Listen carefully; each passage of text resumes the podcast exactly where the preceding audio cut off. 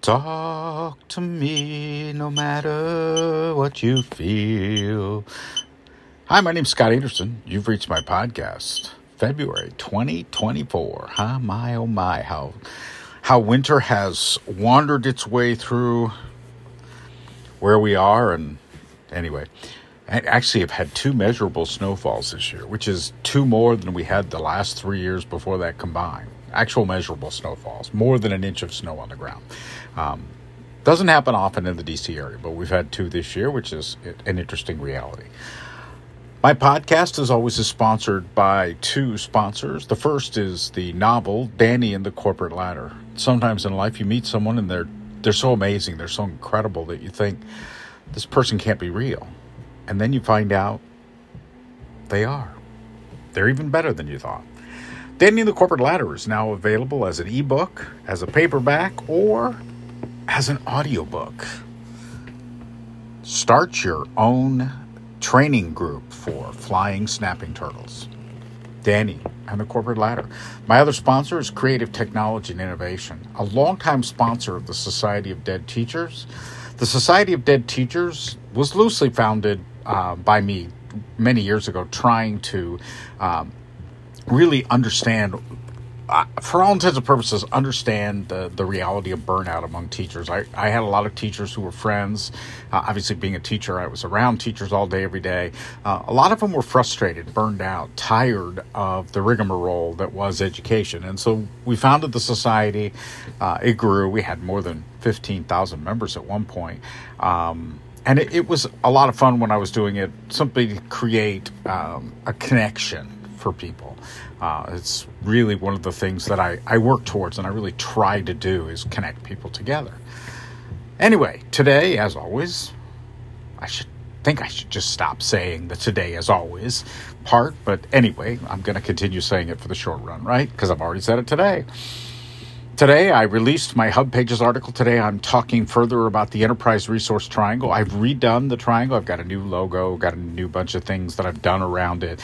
But I wanted to talk about it further. But I also wanted to talk a little bit about why the Enterprise Resource Triangle. Because it came out of an engagement I had many years ago where I was helping a customer kind of move an application from what it was to what it was going to be. Um, it was originally many years ago a green screen app. For those of you who don't know what a green screen app uh, is, literally do not feel bad. I am so happy uh, that I can honestly say that that green screen apps are long since gone. Right? They're they're dead. Uh, well, there are a few left, but very, very, very few. But once upon a time, a green screen app was the uh, terminal connection that you made between a terminal device and a mainframe or a mini computer um, or a microcomputer, any one of those uh, computers or mainframe systems. They're gone. But the application in question that the customer asked me to look at was actually written originally as a green screen app and then kind of evolved over time into this really kludgy app that didn't work, didn't do what people wanted it to do.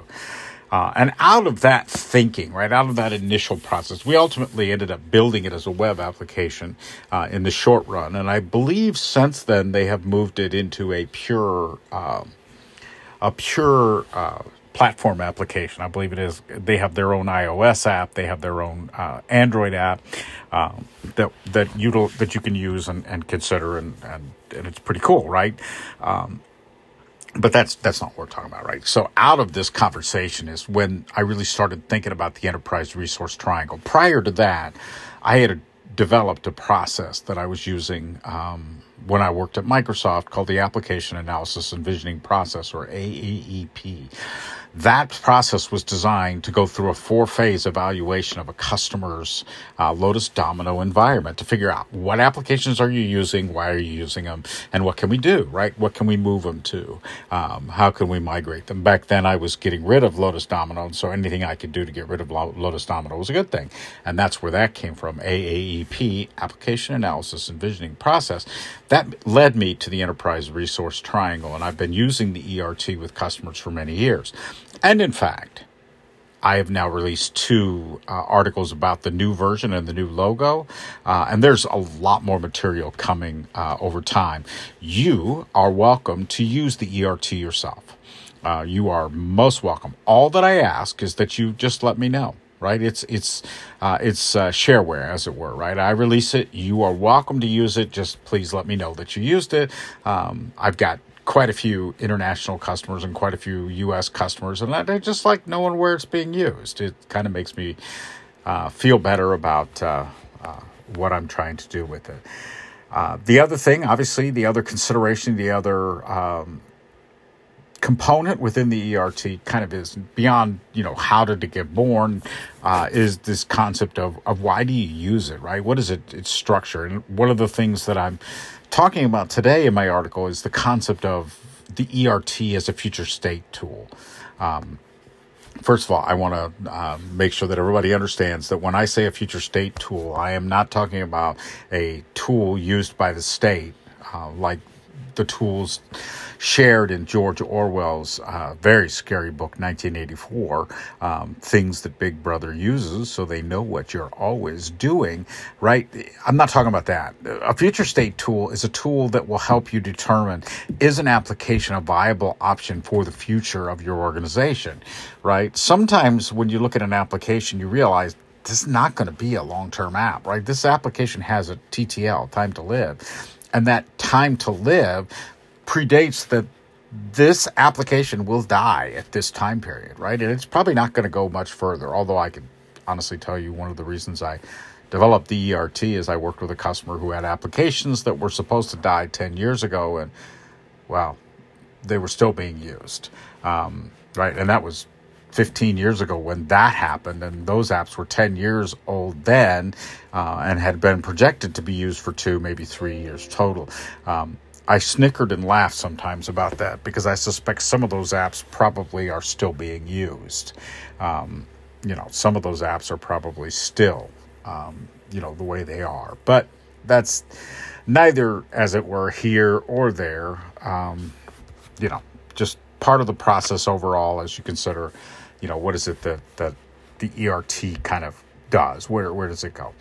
Um, so anyway, as I said, the I've updated the ERT with a new article today. I will update additional uh, information and additional data points for the ERT um, over the course of uh, the rest of this winter and early spring.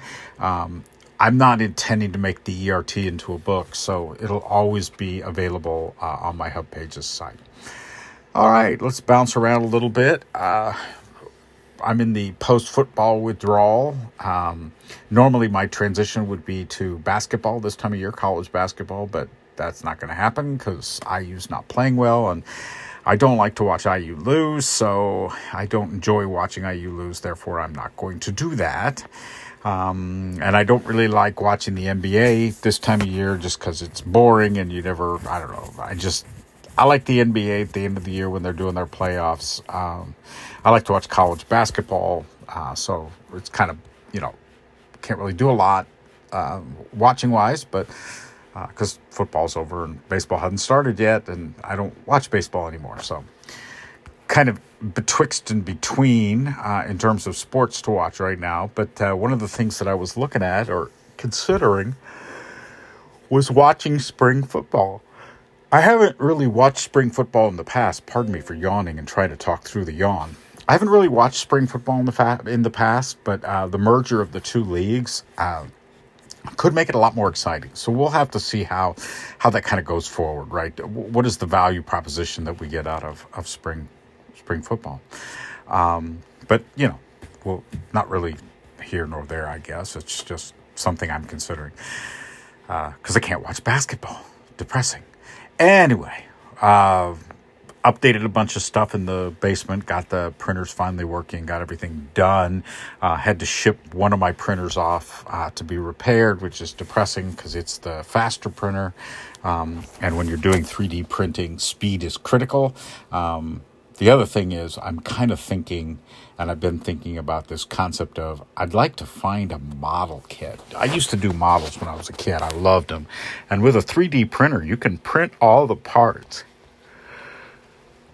Pardon me, I yawned again. You can print all the parts of a model and put it together. And I, would like to put together a model ship. I think that would be a lot of fun.